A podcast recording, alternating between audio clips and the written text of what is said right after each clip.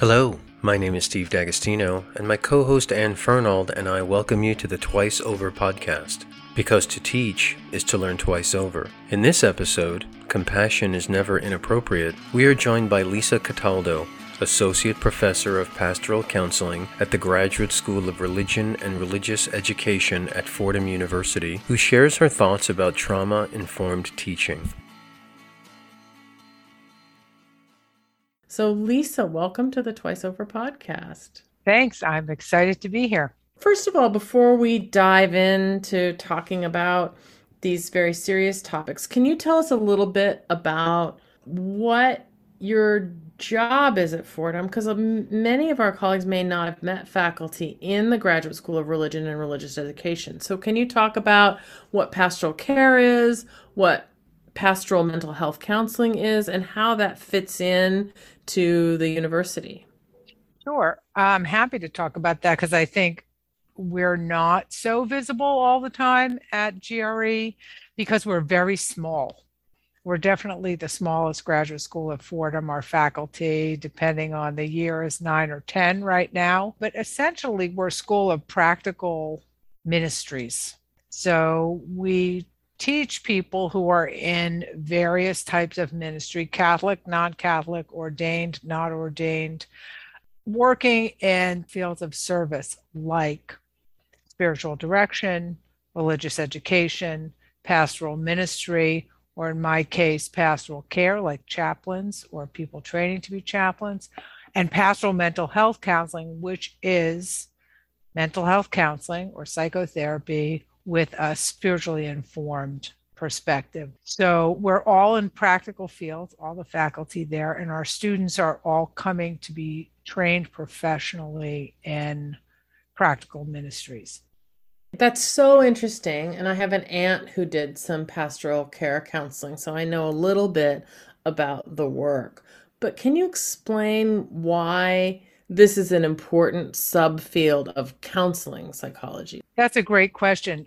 I should have full disclosure here and let you know that my own particular clinical training is in psychoanalysis. So I am a psychoanalyst. I am licensed as a psychoanalyst and I practice as a psychoanalyst. However, I also have a Master of Divinity degree, and my scholarship is in the area of psychology and religion. So these things, psychology and religion, come together in the field of pastoral care and counseling. It's so and, great. It's really interdisciplinary.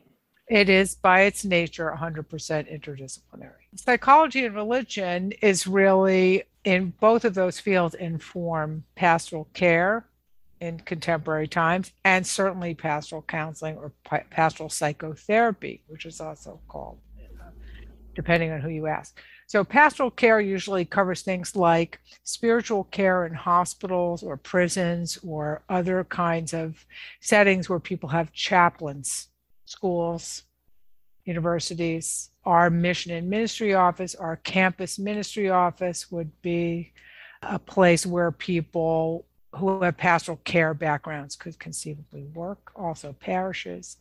Uh, and anybody who's a pastor or a priest or minister has to do pastoral care as part of their job. So the way that we teach it at Fordham is a psychologically informed approach to caring for persons, really in line with the Ignatian commitment to cura personalis. It truly is a whole person approach to spiritual care in religious contexts. Pastoral psychotherapy is something more specialized and different, whether you call it pastoral mental health counseling, as we do in our program, pastoral psychotherapy, pastoral counseling. It's counseling or psychotherapy where the practitioner is a person who's trained in theological and spiritual approaches to the human person. So that in my practice with patients, I may work with people who are entirely secular, and our students may do the same. They do the same kind of internships as Fordham social work students, Fordham grad ed counseling students uh, in purely secular settings. But what they bring to the therapy session is an expertise and understanding of the spiritual dimensions of human life and theological training. So they can bring that in their personhood as a therapist and can make space for the spiritual dimension of the client's life, whether or not that's explicitly discussed in the therapy. And then some of them do much more explicitly pastoral psychotherapy in, say, a church counseling setting, something like that. Right. So it really runs a gamut depending on the practitioner and the right. client. Right. So part of how this conversation got going was this idea of trauma informed teaching. And I did a workshop that I found really valuable on trauma informed teaching. It was online during the pandemic. Um, it's a phrase that was new to me when I signed up for the workshop. And I found it very useful. I'm wondering if you can explain what trauma informed teaching is and then kind of talk about some of the boundaries of it. Yeah, I think these days the idea of trauma informed teaching and trauma informed pedagogy and trauma informed just about everything is really uh, spreading on eh, many levels, many fields, many approaches. Uh, trauma informed medical care, trauma informed psychiatric care, trauma informed police work, all of this. The, the idea behind all of those movements, including the teaching movement, which has been very popular or gained more uh, attention in public education and primary education, and now working its way kind of up the educational ladder, um, is based on the idea that experiences of trauma, and particularly ongoing trauma, but experiences of trauma affect the way people function in their lives and it affects the way people learn in educational settings in particular but in other settings it affects the way people can absorb healthcare information or the way they may react to a police intervention and so that the more people are trained to understand the effects of trauma the better they can be of service or intervene in situations where they're serving the public, right? And same with kids. One of the things that's so surprising to me as a teacher is I think those of us who are interested in trauma and interested in thinking about being sensitive to the presence of trauma we're not surprised if someone gets a hard diagnosis that that might be traumatic and it would be hard to hear what the doctor says after he's given you bad news or she's given you bad news. But I've had the experience of accidentally triggering a traumatic re- reaction from a student in a class where I'm just talking about a short story, yeah. right? And it's a surprise. And even if I'm fairly sensitive to like okay this is a short story it's set in the first world war you know this is a class that talks about war so we know but you know neither you nor the students know that it's going to be this poem on this day that's going to be upsetting yeah i don't think you're alone in having that experience yeah, I teach a trauma seminar. I still have that experience uh, in and outside the trauma seminar. So I think there's sort of many ways we could approach a situation like that, but one is to understand like how trauma works and why something like that could happen and be so surprising. And also to think about like what trauma actually is, what and what it isn't. Because one of the benefits of the attention to trauma informed pedagogy and all these other things is that it really is taking into account people's realities that affect the way they learn. Let's just stick with teaching and pedagogy. So it's really been of benefit because uh, it also recognizes that the way the experiences people had in their childhood affect their adult life and that things that we take for granted someone who is, doesn't necessarily have a sensitivity around something takes for granted that it's perfectly acceptable can really feel surprised and disarmed by the reaction it can get it can produce in, a, in another person. So you say in your in your class you know just teaching about a, a short story or poem you know i teach priests all the time and clergy people who may not understand that the very substance of what they do traumatizes people unwittingly because people have certain sensitivities or have certain experiences in their background that make them susceptible to feeling overwhelmed and when hearing words or or having experiences that are reminiscent of an earlier traumatic experience. So let's just say, first of all, what's trauma?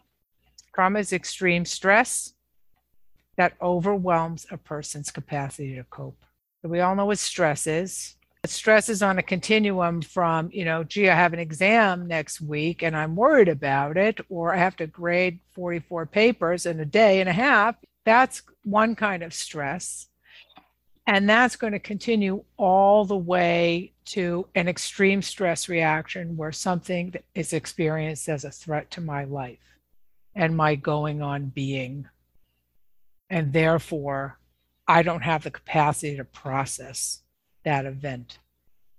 So the trauma is not the event itself, the trauma is the response to the event. So you, all the three of us, Steve and Anne, myself, we we could all have the go through the same experience together, and only one of us might be traumatized by that experience. So, what determines whether something is a trauma or not is how your neuropsychological system responds to it. Fordham University has a lot of veterans. Yeah. So I a couple of years ago d- did a training about how to teach in classes with with veterans and how to take into account the experience of veterans and what kinds of behaviors veterans might exhibit um, that would indicate the effects of their experiences.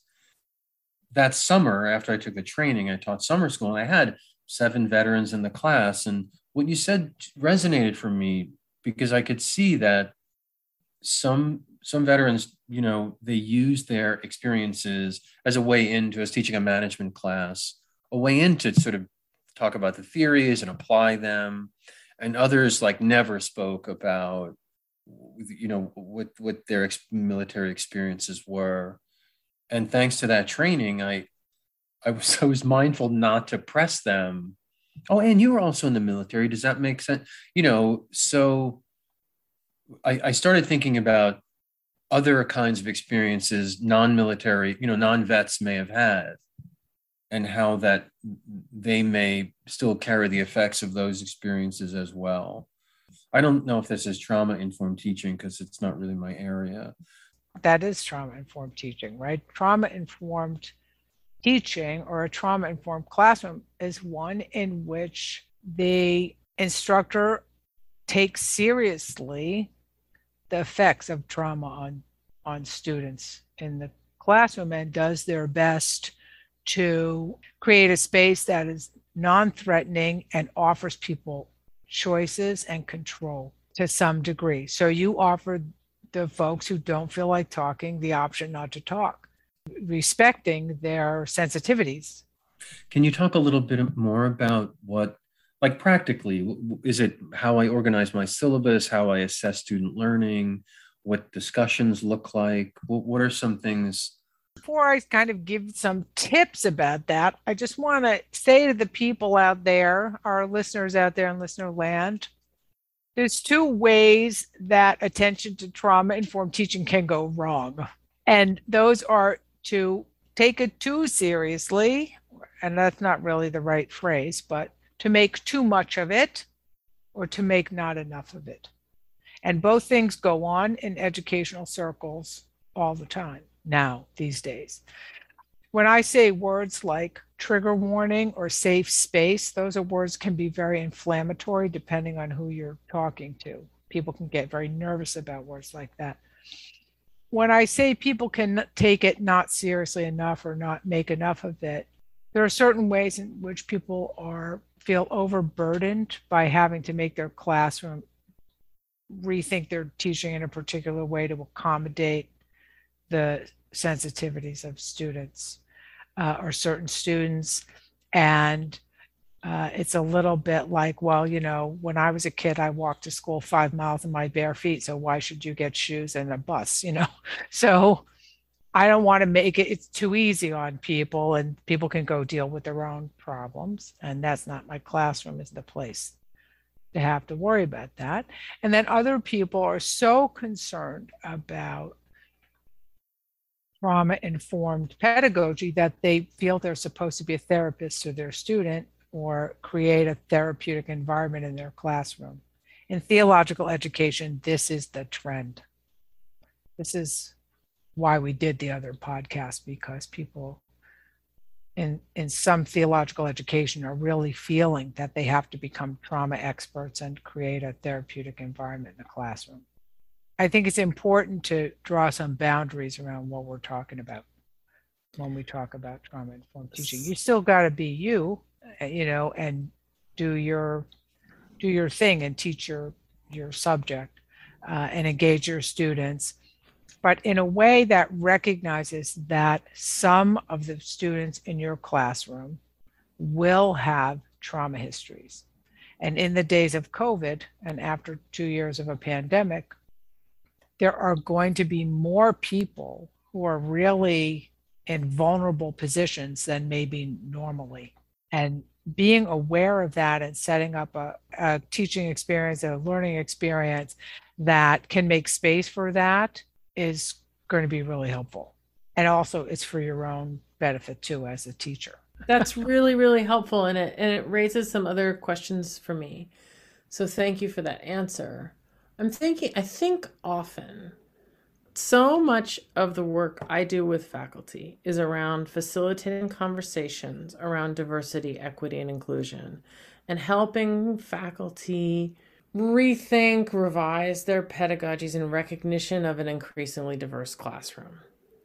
And this is distinct from but not unlike some of what you're talking about in terms of trauma informed teaching right because it's a it's a request of faculty that they are even more mindful of the students in the room than of the content on the syllabus, right? That you're not just putting the content on the syllabus, it's a 1000 level class, so we're just going to run through all this material. But they're actually people who are learning that material and they're coming to us with specific contexts that we may need to understand.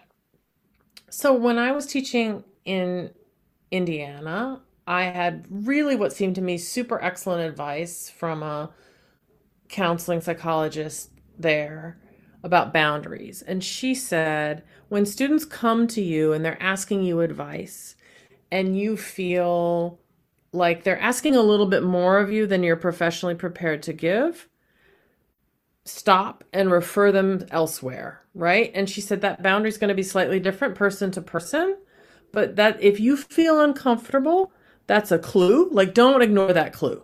If you feel uncomfortable, then you might say, you know, we have a counseling center or there's a pastor or why don't you talk to your roommate about that? Right? You can talk to your mom. You know, I'm it's not my place to tell you whom to marry, right? And so like th- this is something that was valuable to me as a teacher. Sometimes, however, when I'm talking to instructors who don't really want to be involved in students' lives, they have set their boundaries so far away from the student as if the student isn't even present in the room.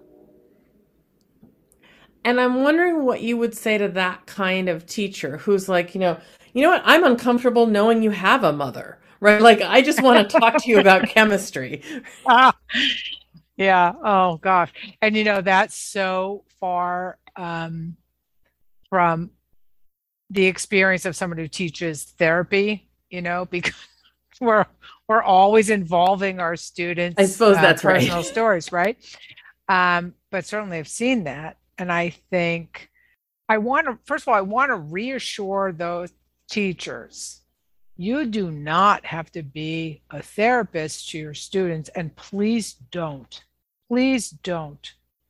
So, I am a therapist, but I, am very clear about what my role is in the classroom and in advisement and in mentoring. So I'm not being the therapist or clinician for my students. And I think that one of the most important things about trauma informed teaching in general is the idea of boundaries, which is an overused word, but a really, really important one because boundaries protect people.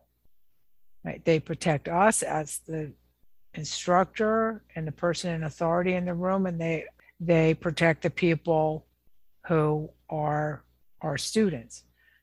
Um, so that means things like being aware of what your role is in terms of advice giving, advising, listening to student concerns.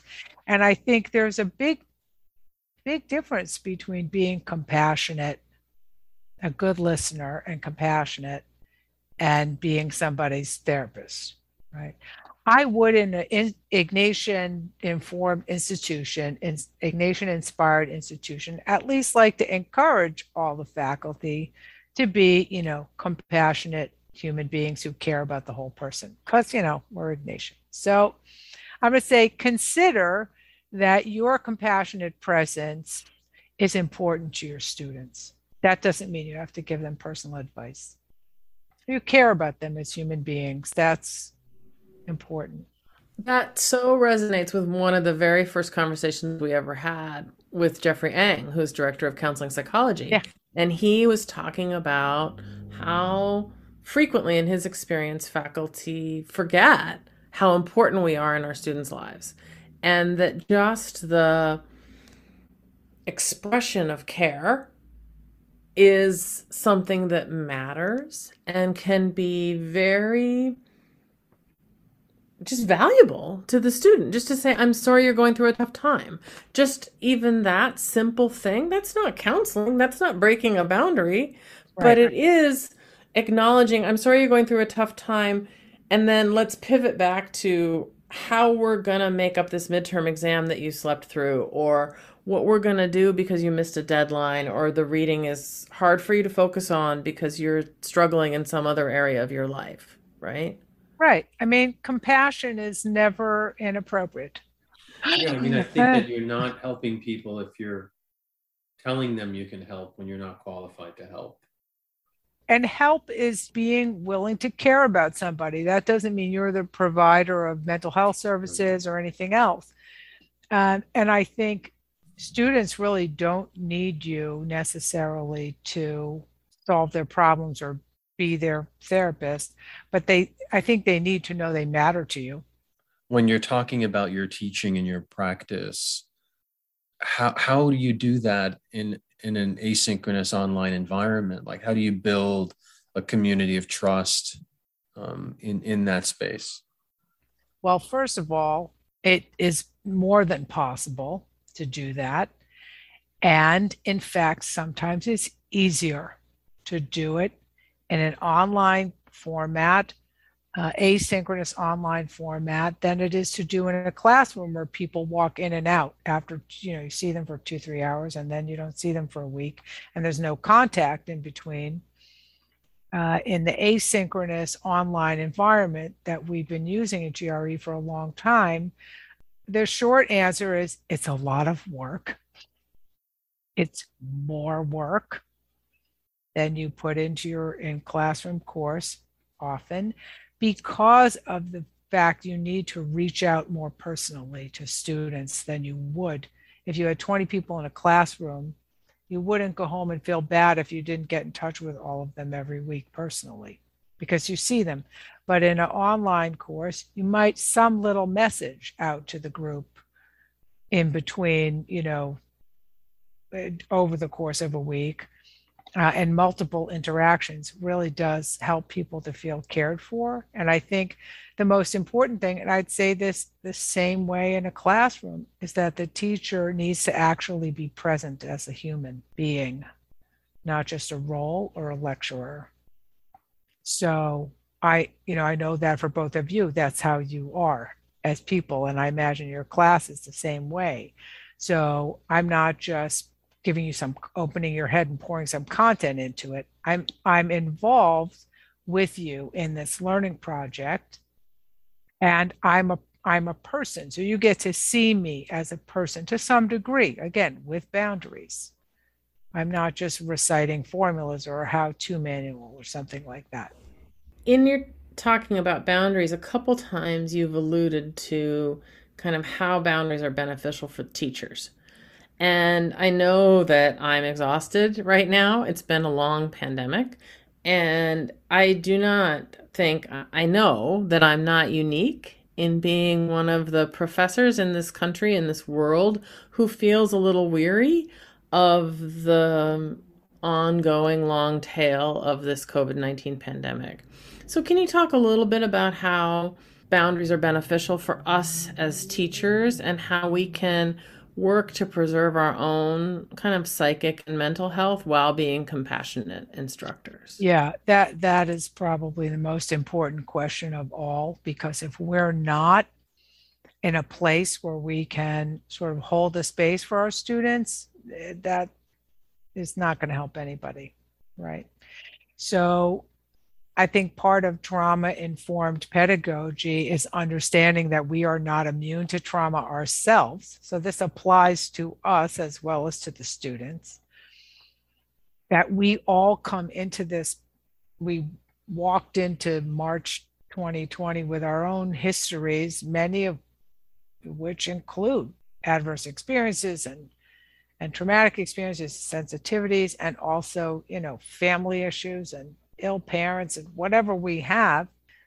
And then we're being asked to, and we want to do our jobs, which partly consists of caring in some manner for large other groups of people, our students, uh, who are themselves going through very difficult times.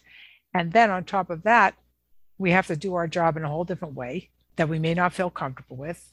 We're being asked to give more when other people in our lives need more too, and we need more. So it's inevitable that people are going to be exhausted and overwhelmed.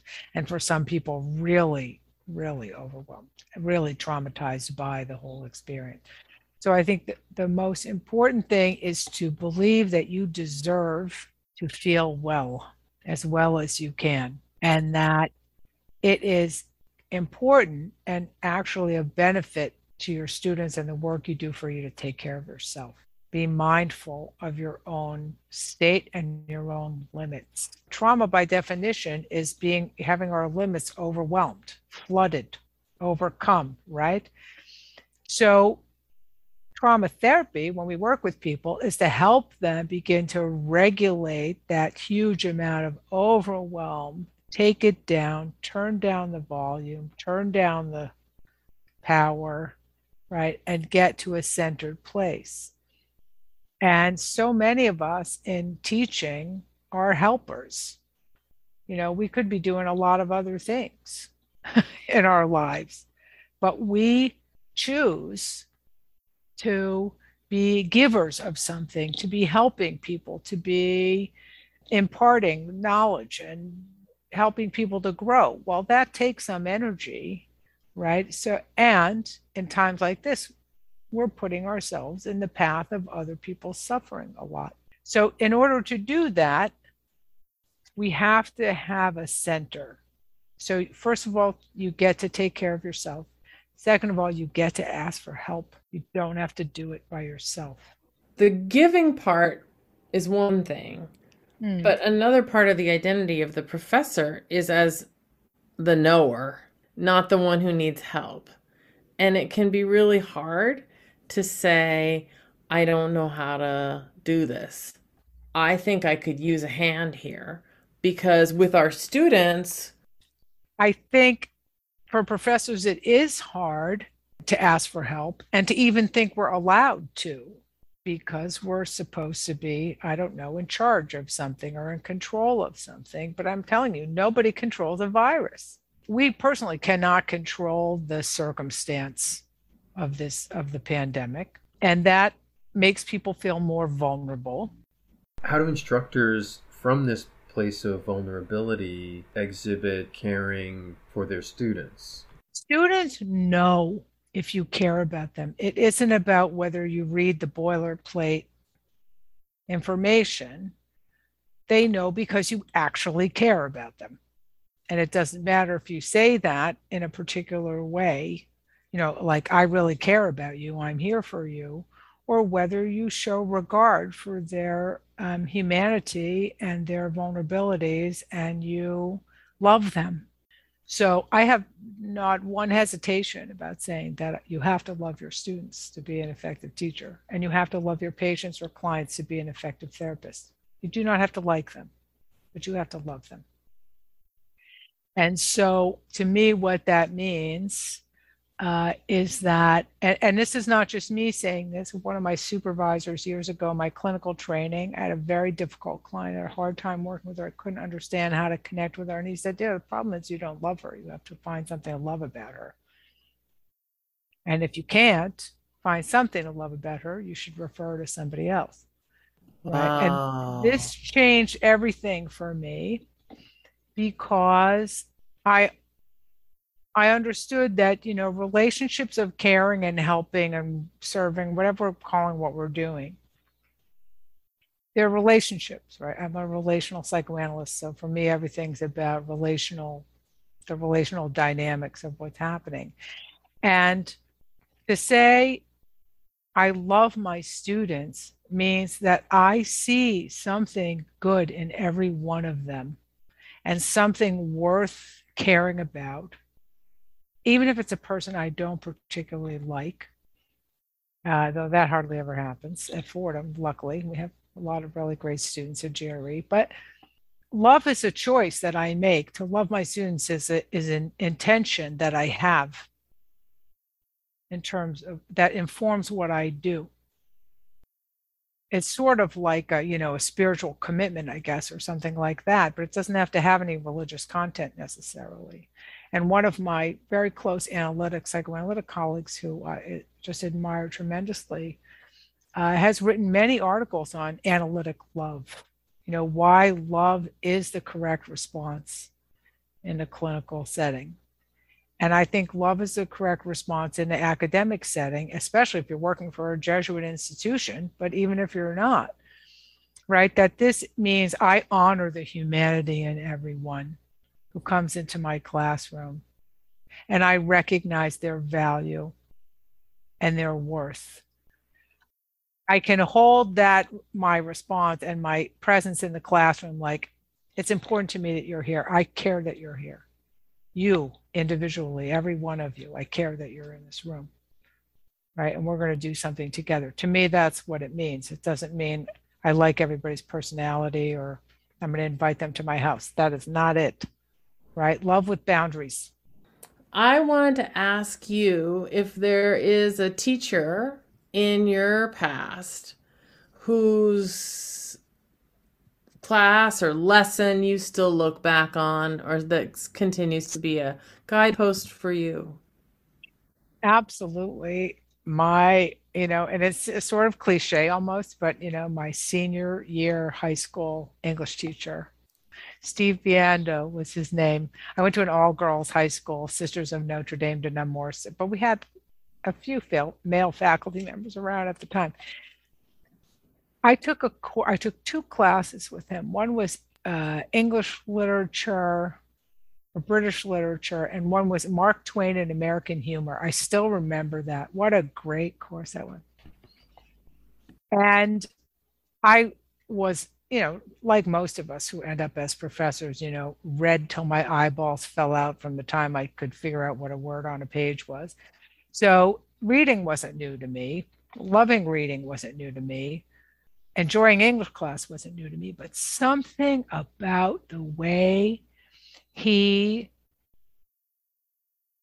invited people to experience something alive in every story we read or every novel we read and really pushed us to find meaning in things and connect it to our lives. You know, this was like a huge awakening for me. And personally, I felt like he saw me. He got the nerd intellectual that was trying to get out when I was 17 and like Hmm. be cool and smart and read like what you do on your Christmas vacation. I don't know. I memorized a whole bunch of D.H. Lawrence poems. You know, why? Because I did. That's what I did. But no one knew that. But he did. That's great. And he he was somebody I could tell that I did that and he would think it was cool and not weird. You know, and so I've never forgotten him. He's the most encouraging person who recognized me and that's the gift. Lisa, thank you so much for being our guest. It was so fun to talk to you. It was wonderful being here with you.